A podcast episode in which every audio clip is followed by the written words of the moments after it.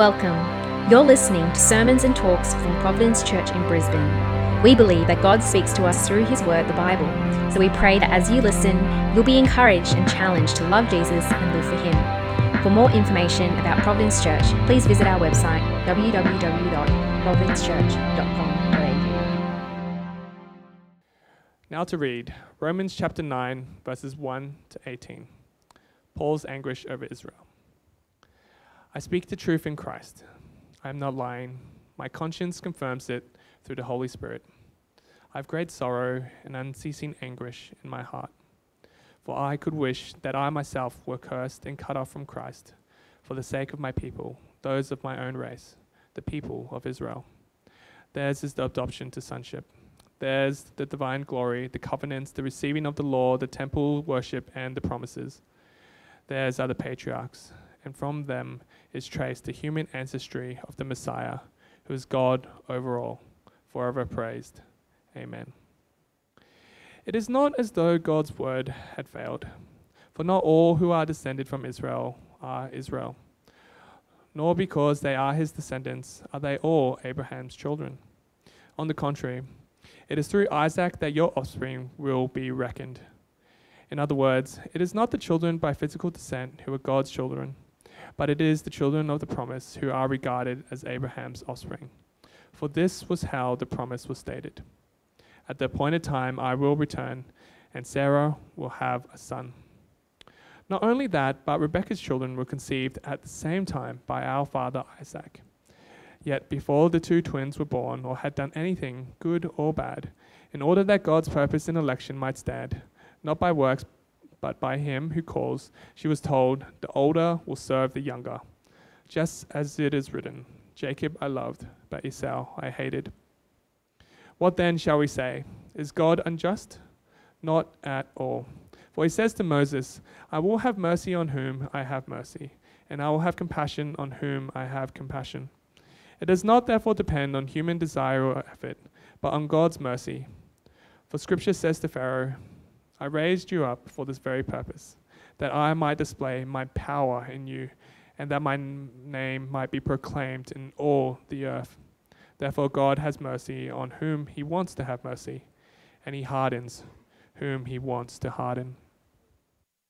Heavenly Father, we do thank you for your word, and we do thank you that you speak to us and you challenge us through it as well. And today, Lord, as we get into this passage, show us who you are, show us your character, and help us see the goodness of it and the greatness of it, and help us to be a people, Lord, who want to glorify your name, a great name, and make much of Jesus in our lives. So we do pray for that now as we get into your word. In Jesus' name, amen. Let me ask you guys a question. Who likes board games here? All right, so there's a good, 80% of the room? If you didn't put your hand up, then, okay, there's some people who are still putting their hands up. That's great. I'm glad you like board games. Who here has played the game Apples to Apples? Have you guys heard of that board game, Apples to Apples? No one's seen this board game before? Good. Let me explain it to you. So there's about 4 or 5 people that have played this. Look, I always ask this question, who made this game? And why did they make this game? And why do my friends want to play it? And why do I always get roped into it? Because it's a game I seriously do not like.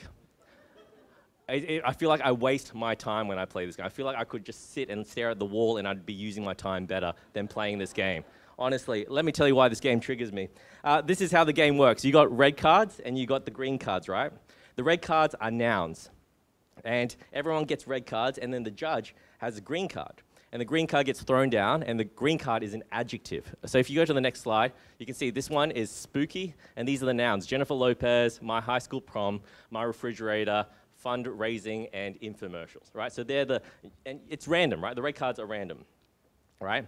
Now, there's one person in the circle who's the judge, and you have your 7 red cards if you're playing, and you basically have to figure out which card suits the green card the most, right? So everyone plays a red card. And if your red card gets chosen by the judge, then you win a point, right? So that's the example there. You can see it. In principle, yes, it sounds like a fun game. I get it. In principle, it sounds like a fun game. You have to guess what red card the judge will choose, and you're thinking what's most related to that adjective. Now, here's what triggers me. In my sin, all right, in my sin, I am a sinner, in my sin of pride and competitiveness, I always think that my red card is so much better than everyone else's. Honestly, when I think about the red card I put down, it's totally logical, it's sensible, the right option to pick because it has everything to do with the green card. And so I play my red card with this confidence. And the judge, the person who's playing it, putting down the green card, has the freedom, right, to choose whichever red card they want. But they always choose someone else's. They always choose someone else's red card that has literally nothing to do with the subject matter, with the adjective. And they just do it because they think it's funny. And I'm sitting here thinking, why? Why would you choose that red card when it has nothing to do with the green card? This just isn't logical. Why didn't they choose mine? I've thought of every good reason in my head to pick mine. It's just not fair. And they're telling me, they're laughing, they're, oh, it's just funny, and I just felt like choosing it. And I'm pulling my hair out. This game doesn't make sense. It doesn't take any strategy. You could throw out whatever card you wanted. You don't have to think of a reason. Just go with your feelings. And it's up to the judge to pick which card suits them. That's how the game goes. And I have friends who love this game. Me, man, I struggle with how it works. Now, I imagine a game like this, right? The feeling that I have towards this ball game is what some people have towards God, right? I'm not going to sugarcoat it today. The Bible says God will predestine and sovereignly choose only some to be saved. That's huge. We've been hearing in Romans so far that to be saved, it will be our faith in Jesus. We get to choose Jesus. We get to have faith in Jesus. That's what we've been hearing so far in Romans, haven't we? But now here in Romans 9, he's saying, not everyone will be chosen, nor know the salvation or given the grace and mercy that comes in Jesus. That's such a hard pill to swallow. What's the point if it's all predetermined? Why do I bother? Maybe the whole Christianity thing isn't worth my time if I haven't been chosen by God.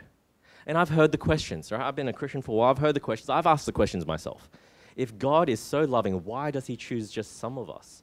Why does he choose some of us to be saved from hell? And why doesn't he choose others? Why doesn't he choose everyone to be saved? How is it loving when people are going to hell? They're heavy questions, aren't they? And this is the passage in the Bible, Romans 9. This is the passage that everyone struggles with. And this is where we find the answers. We're going to look at this chapter where Paul anticipates these questions. And to truly understand and appreciate the depth that Paul goes into, we have to consider what he's already said in the last 8 chapters. I'm not going to do that today. You guys will have to get online if you're new with us or if you missed sermons in the last 10 weeks or so. Get online. You can listen to the first 8 chapters of Romans. But let's get something to chapter 9 here. You'll need your Bibles open today to follow because there's a lot in this. Coming off Romans 8:30 last week, right? We heard how God is in the saving business. He calls people. He predestines some. He justifies them. He's in the work. He works out people's salvation, and he does that through the life of the believer, all the way to the point where they get to go to heaven, right? All the way through the life of the believer, God is at work. And so Romans 9 begins with Paul sharing his anguish. If we were reading this and we just heard God say he predestines people and people, he chooses them, then the question really that Paul has on his mind that his readers would have is, what happened to Israel then? Israel, God's people in the Old Testament, weren't they predestined? They were given the promises. Yet so many of them rejected Jesus. What's the go with that? Did God's promises fail? Here's the thing that we have to come to grips with. God doesn't save everyone. The people in Paul... that should be obvious. The people in Paul's time had to understand this, and we have to understand this. But that doesn't mean his promises have failed. Let's look at it. Chapter 9, verse 1. I speak the truth in Christ. I am not lying. My conscience confirms it through the Holy Spirit. I have great sorrow and unceasing anguish in my heart. For I could wish that I myself were cursed and cut off from Christ for the sake of my people, those of my own race, the people of Israel.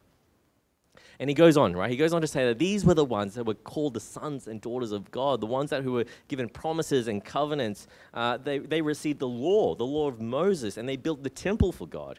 These were God's people. So he acknowledges that truth. What we read in the Old Testament, this was given. These promises were given to Old Testament Israel. And what Paul is getting us to see here is that he himself, he feels the weight of it. He himself, of Jewish heritage, feels this great sorrow for his brothers and sisters. And he feels this unceasing anguish. That language there is so sad, isn't it? He would rather be separated from God so that his own people could be saved. Now, what I find really powerful about this is that Paul isn't going to compromise, is he? He's not going to compromise the truth of God's character and how God works. He isn't making excuses for Israel either. He's not trying to ignore this reality. He has to live with it. He's in great sorrow and anguish, and I think there's something so human about this that we have to get.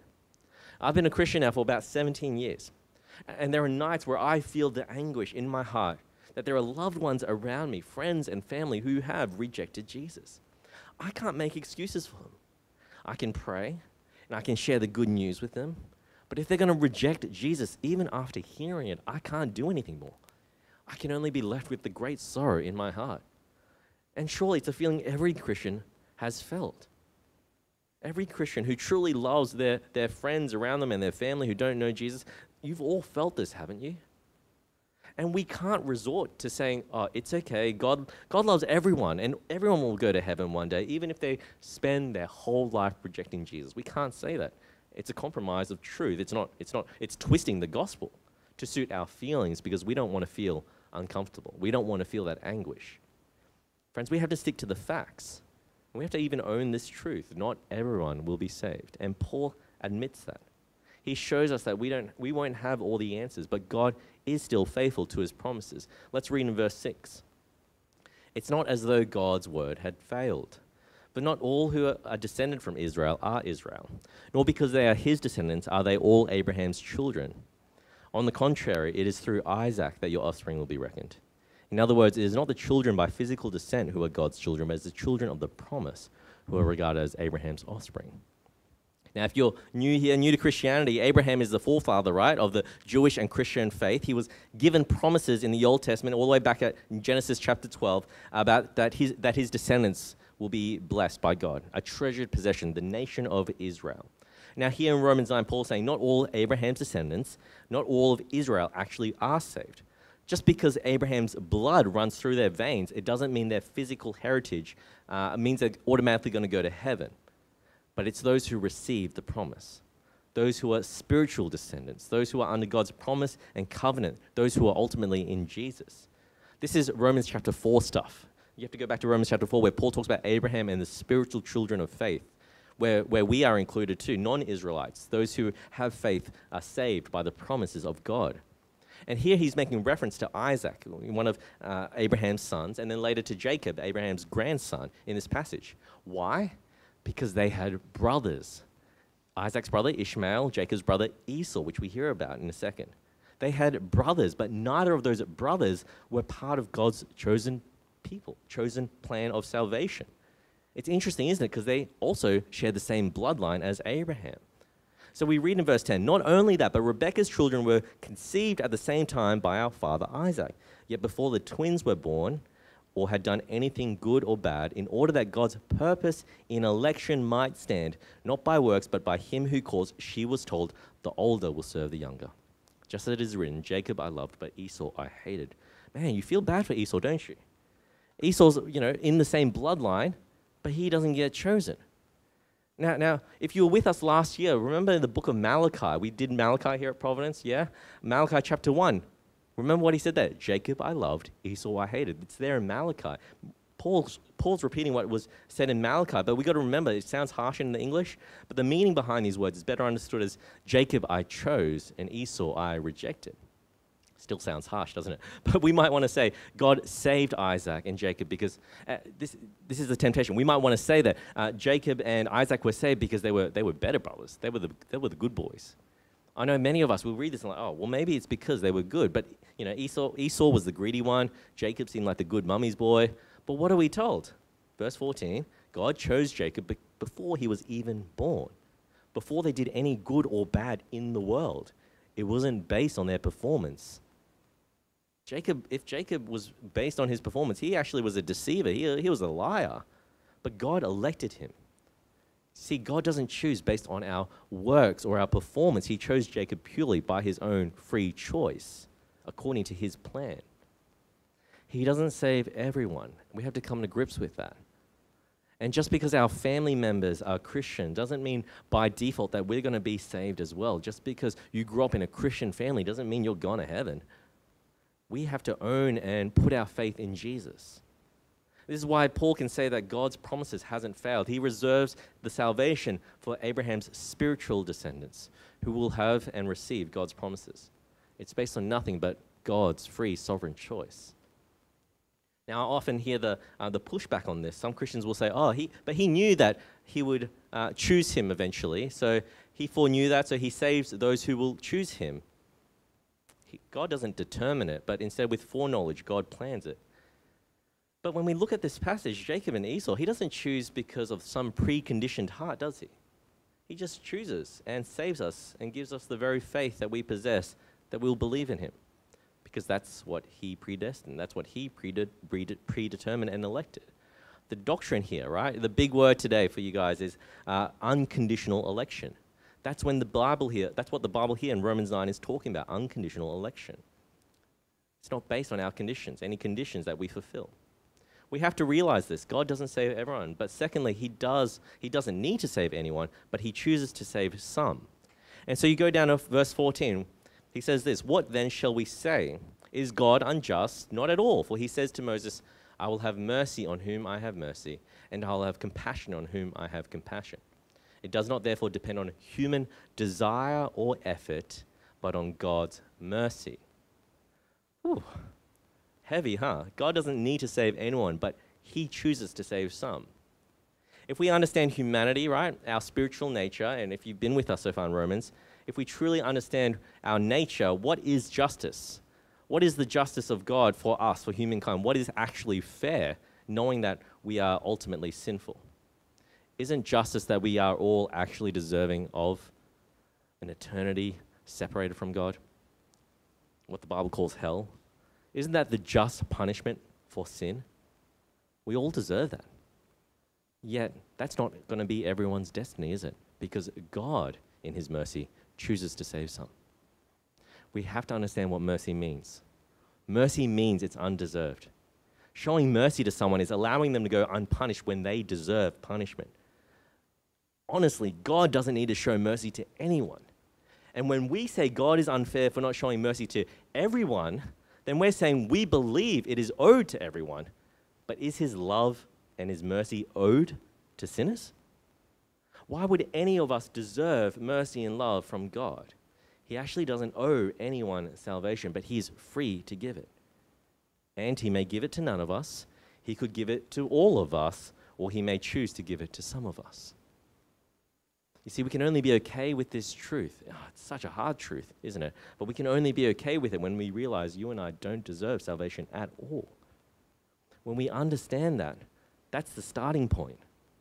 That's where we start from. There's nothing at all in me or you that's desirable. But it's purely God's generosity. It's purely his sovereign choice to include us.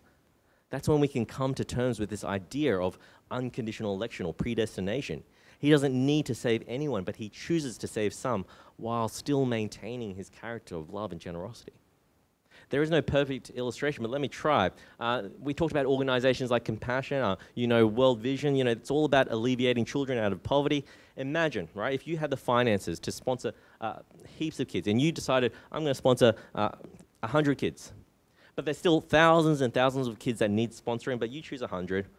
No one's going to dare say to you, right, oh, you're so not generous. You're not a generous person. 100 kids, there's thousands out there. Of course they're going to say, you're generous. Wow, to sponsor 100 kids, that's great. It's generous. And God in his generosity, he's going to choose to save some. It's not that he can't save all, but he chooses to save some. And I understand the difficulty with this. The Bible does say God is love, and the Bible says he desires all of humanity to come to salvation. And while we'd love a God to be universally able to will universally save everyone, the reality is he doesn't. Why? We don't know. We aren't given access to that information, and that's actually okay. Because would we actually be satisfied too if he did save absolutely everyone? I don't think so. I don't think so because there are some people in this world that we will judge as wicked and evil. We don't believe they should be saved. What right do we have to say who should be saved and who shouldn't? What we do know, though, from the Bible is that God's character is perfect in holiness and righteousness, in love and in justice. That he loves his creation enough to send his own son to die for humankind. And what we do know is that this is God's character, and that he can see the whole picture. We have to admit that. We can't. We are finite and limited, but God knows and sees everything and has it all planned out. And we have to admit that God's system of salvation will always be far better than ours. And that there are going to be questions in life that we have to just sit in the mystery of. Paul himself witnesses. He wrestles with that in anguish and sorrow. He has to hold the sovereignty of God and the goodness of God hand in hand with the fact that not all of God's people will be saved. If anyone's going to feel the weight of it, it's going to be Paul. So he quotes from the book of Exodus. You might remember this. A few years back, we did Exodus here as well at Providence. It's about Pharaoh, the king of Egypt. He had Israel under slavery, right? This has happened in thousands of years ago. Verse 17, for Scripture says to Pharaoh, I raised you up for this very purpose, that I might display my power in you, and that my name might be proclaimed in all the earth. Therefore God has mercy on whom he wants to have mercy, and he hardens whom he wants to harden. I've got it on the screen, actually. So there, in Exodus, we read how God hardened Pharaoh's heart. But again, we have to see this in line with how humanity is. We were all hardened against God. And what happened in Exodus, we're told multiple times, if you go back to Exodus, you can read it, Pharaoh hardened his own heart towards God. In those words, Pharaoh hardened his heart towards God. He chose to reject God, and God chose to reject him. God hardened his heart, which means he continued to allow Pharaoh to live in ways of sin. Romans 1 reminds us of that. If you guys remember Romans 1, he says the punishment for sin is that God gives us over to our sin. That's what he did with Pharaoh. God's character is consistent. From Exodus even to Romans, Pharaoh himself and his sin is the reason for his condemnation. When God hardens someone, he doesn't create the hardness, you see. He simply allows a person to go his or her own way. And so there's a simultaneous thing happening here. All those whom he hardens, they choose themselves to be hardened towards God. Did you get that? This way we need to, that's how we need to understand election, is that God comes into our lives by his own sovereign grace. He chooses to soften our hearts, and he makes us right. He justifies us and gifts us with faith. But in hardening, God simply passes over us and lets people have their way, the way that they've chosen. It sounds hard, hey, to understand what's going on here. There's a pastor called James Kennedy. He's passed away now, but he illustrates it this way. I found it really helpful as well. Imagine you had 5 friends. All right, you got 5 friends? You have 5 friends? Okay. Those 5 friends, they have decided to go rob a bank. You find out about it, and you're like, oh, no, you shouldn't do that.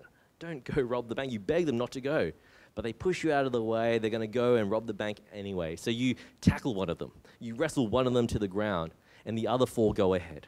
They rob the bank. In the process, they kill a few civilians, you know, like it's nothing. These 4 friends of yours that robbed the bank, yep, this is the type of people you hang out with, they're captured, and they're convicted, and then they're sentenced to life in prison. The one friend that you wrestled to the ground that wasn't involved goes free. Now consider this. Whose fault was it? Whose fault was it that those other 4 were arrested and sentenced? Can they blame anyone else but themselves? And this friend that you've wrestled to the ground that's walking around free now, can he or she say, oh, because my heart is so good and resisted the temptation, I'm free? The only reason that they are free is because you restrain them. So it is that those who choose to reject God and find themselves in hell have no one to blame but themselves, and those who go to heaven have no one to praise but Jesus Christ. Do you guys get that? When it comes to salvation, it's all by God's grace from its beginning to its end. God gets the credit for our salvation. But if we choose to reject God, then there's only ourselves to blame. Do you hear what that means? The question is God then unfair? But because when we understand sin, the more we'll actually realize God is actually so generous and so merciful for actually saving me or saving anyone at all. God doesn't save everyone. God doesn't have to save anyone, but he chooses to save some. And the third thing is God's goodness and glory. We have to see that this is, his glory is actually magnified through this idea of election and his sovereign choice. We didn't get to read it, but the rest of Romans 9 is talking about how God, in his free sovereign choice as the creator, has created humanity, fully aware that some of humanity will be destined to be with him and some will be destined to face an eternity without his good presence. He uses this metaphor later on in chapter 9 about God being the potter and we are the clay, and some pottery is designed for special purposes and others for destruction. And we're told this is how God's glory is displayed, not just through his saving power, but also through his wrath and judgment, the stuff that we don't like talking about, but it's there. It's there because it has to contrast to the riches of his mercy, to those he saves. We'll only know the riches of his mercy and greatness when we actually see that he's also going to be a God of judgment as well. We see his greatness, and it explains it later on in chapter 9, and how it's extended as well. The promise is extended to Gentiles, not just to the Jews, through the gospel of Jesus. That's how great our God is. Now, this is actually important for us, because at the end of the day, the idea of election and predestination, who is chosen and all that, is to point us to the end goal, that it's actually not about us. It's about God. It's about God and his glory. To appreciate election, right, is to see who is truly at the center, at the story of our salvation. Is it about me? Is it about humanity? Or is it actually about God, who ultimately deserves the glory and greatness? I'm not at the center of the universe. I know sometimes I act like it, but God is. Me, I'm a tiny speck of dust in this giant universe. I'm a tiny human being in the scheme of history, living in 2021 on this earth in this little town called Bris Vegas. Why should I have a say over who should be saved and who shouldn't? We need to actually step back and see the big picture of it all. God is at the center, and he should be. He's our creator and our maker. Think about how great our universe is. Take the sun, for example. The sun is huge. The sun is a million times bigger than the Earth. We should have learned this in science class, right? It's the center of our whole solar system. It's the whole gravitational pull to keep all the other planets spinning. It's the independent source of light and heat that allows us to have life here on Earth. It has to stay at the center, doesn't it? Earth isn't at the center. The sun is. Now, if the sun was a person, the most loving thing the sun can do is actually stay at the center, right? If he shifts anywhere, the sun, he'd burn us all up or freeze us to death. The whole solar system would crash, right, if the sun moved. The sun has to stay at the center. If we recognize God the way that astronomers recognize the sun, God is the life giver at the center. He's the one who ultimately decides. That's going to be his prerogative as our creator and maker. Now, yes, people will have angry reacts to this, and some of us will get frustrated because we want to make sense of it. Like, I want to make sense of the person who didn't choose my red card. We want to understand why the judge would choose one person over another. But we have to be careful that when we ourselves think we know better and would choose better than God. We have to wrestle with this, because think about it. The more outraged we feel about this, the more it's a telling of a heart that thinks we're deserving and worthy of God's mercy. But are any of us actually worthy of it? I know I'm not. I know I'm not perfect. I know I continue to sin, even though I'm saved. Why should a perfect, holy God want to be in my presence? There's nothing in me that deserves that sort of unconditional love. But here's the thing, right? Well, here's the thing we all need to understand from this. The more we're actually offended by this passage, the more we actually think we're worthy of being chosen. It actually reveals our own hearts, that the pride, the self-righteousness, that we're deserving of God's mercy when, frankly, none of us are. That's me included. But it might not be that. It might be that we just feel uncomfortable because we start questioning, wait, where does free will play into all this? All right, that's the question we all have. Do we have a free will to choose God? But let me ask you, what is free will? I don't know about you, but my free will is always stained by sin. If self-determinism, right, if I determine my own salvation, then why would I even need God? I'll be good enough to save myself. Honestly, our free will, we have a free will, but our free will would never truly choose God. We need God to choose us, to save us. This shouldn't surprise us, okay? This shouldn't surprise us because there are some things in life you don't have the free will to choose, honestly. You can't choose your parents, who you were born to. You can't choose your genetic makeup. You can't choose what country you were born into. I didn't get to choose having long, straight, luscious hair, right? I didn't choose this life. If it were up to me, I would have probably chose to have been born as a tall, athletic African American, honestly. But this life, right, I was born into. This is the life I was born into. I didn't get to choose it. So why are we surprised if we have sin? And only God is the one who's able to choose and regenerate our spiritually dead hearts. We aren't the author of our salvation. We can't give ourselves new life. Only God can. And so if I were to ask a Christian, if I were to ask one of you guys, how were you saved? Shouldn't the only answer be, God did this? I'm a Christian today because God did this in my life. God put me in a family where my mother wanted me to go to church. I'm a Christian today because my friend, at the heart of my depression and drugs, my friend told me about Jesus. I'm a Christian today because someone was courageous enough to share the gospel with me. God did it by putting me in the right place at the right time with the right people around me. And then God changed my heart. Yeah, sure, I had to make choices, right? When it comes down to it, I had to make the choice to follow God. I had to make the choice to get baptized. But at the same time, it wasn't my choice because God led me down this path. He planned it all before I was even born. He pulled on my heart and showed me that there is nothing greater than the gospel. God did it all. And the other week we had a baptism here. And I said in the baptism is a sign, not of our choosing God, but a sign of God choosing us. He called, He predestined, He justified and glorified. And man, that should be so humbling. It's not up to us. It's totally up to God, and I'm so glad it's Him, not me.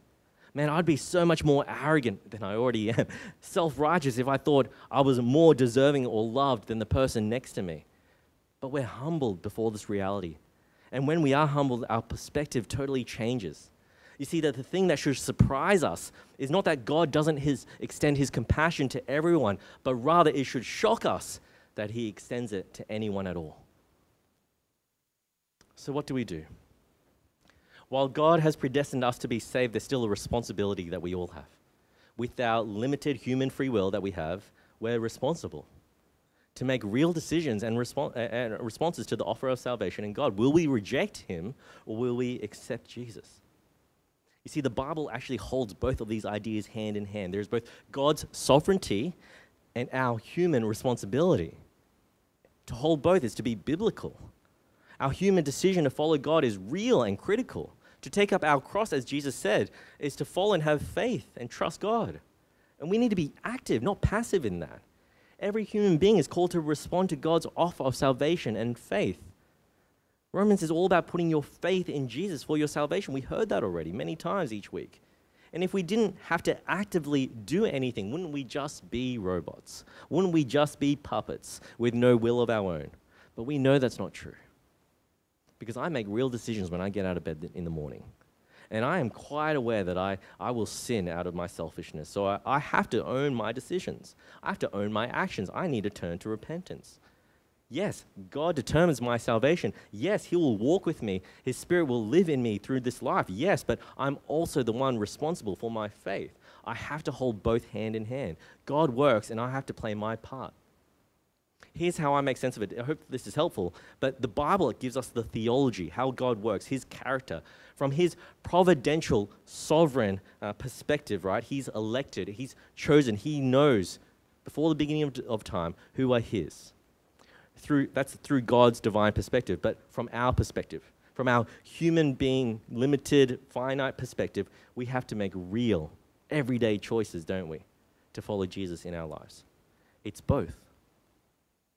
God's sovereignty, our responsibility.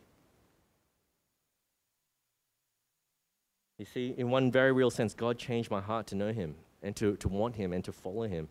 But once exposed to the gospel, I am responsible too to make real choices that pursue that relationship.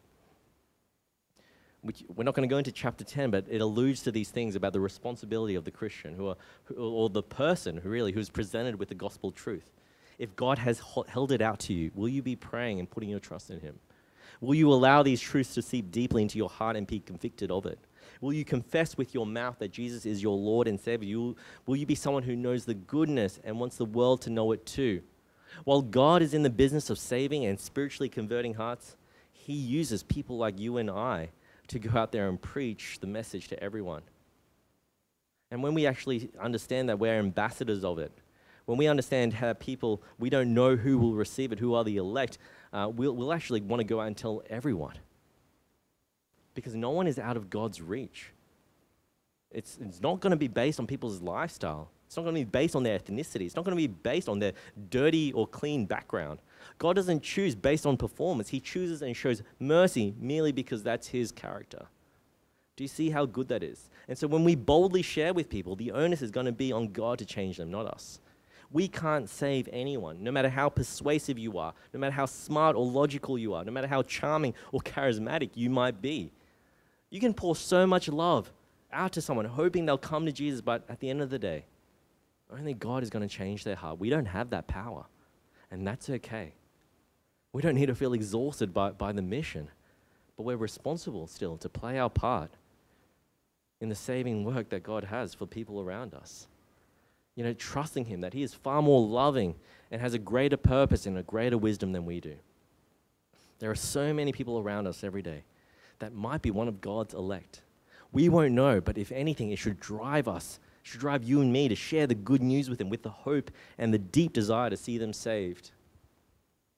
Let that sorrow, let that anguish in your hearts drive you to want to tell everyone about Jesus. And haven't we seen that happen? There are people in this room right here today because someone prayed for you. Someone shared the message of Jesus with you, right? Some of you guys have heard the story about my dad. My dad was a non-believer all his life. And when I became Christian, I prayed for my dad for 14 years before he became a Christian. And he got baptized in his 70s.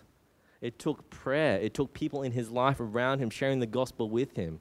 And while we played our part, it was God who changed his heart and saved him. We just did what God called us to do, to play our role in that journey of salvation. Now, for you and I, if we want to be assured of our salvation, if we want to believe God has saved us and chosen us, we have to be responsible with it. Live it out. Own it. Confess Jesus as your Lord. Repent of sin. Turn to God. Love people around you. Share the message of Christ. You won't be wondering, thinking, oh, I don't know if God has chosen me. Because the living out of your faith is a sure sign that you are. Actively live out your faith. That's the responsibility you and I are called to as his chosen people.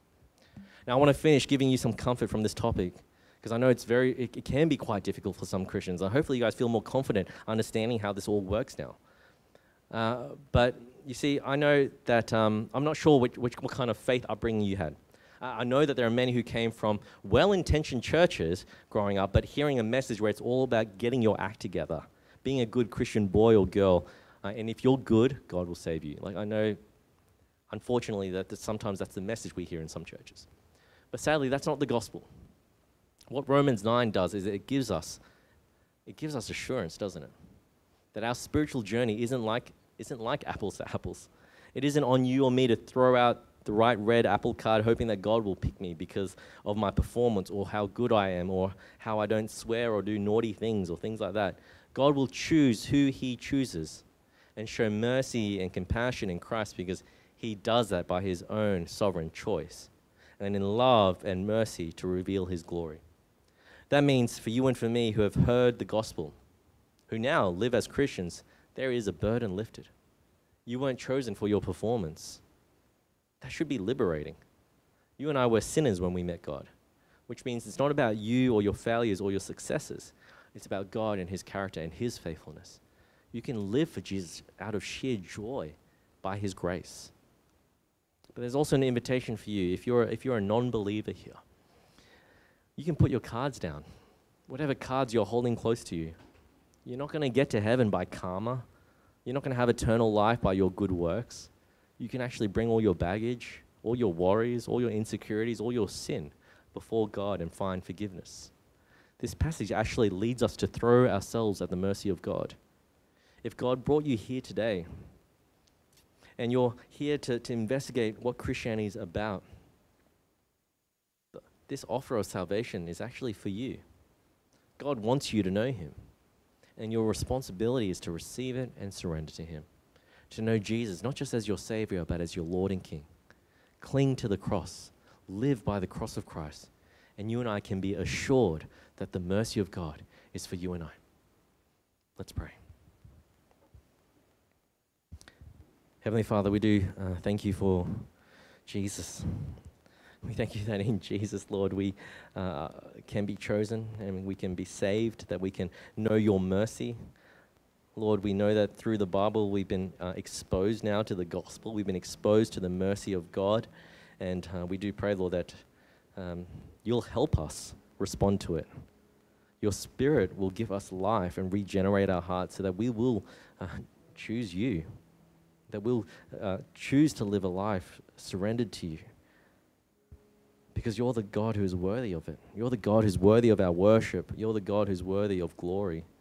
And so we pray, Lord, that after such a heavy passage, hearing about sovereign choice and predestination and election, Lord, that you'll comfort our hearts knowing that it's okay, we can rest, knowing that you're sovereign and you're good and you're far wiser than us. May we rest in that truth. May we be prayerful. May we be. May the sorrow and anguish in our hearts drive us to want to tell everyone about who you are, about Jesus. Lord, may you do that in us. In Jesus' name, amen.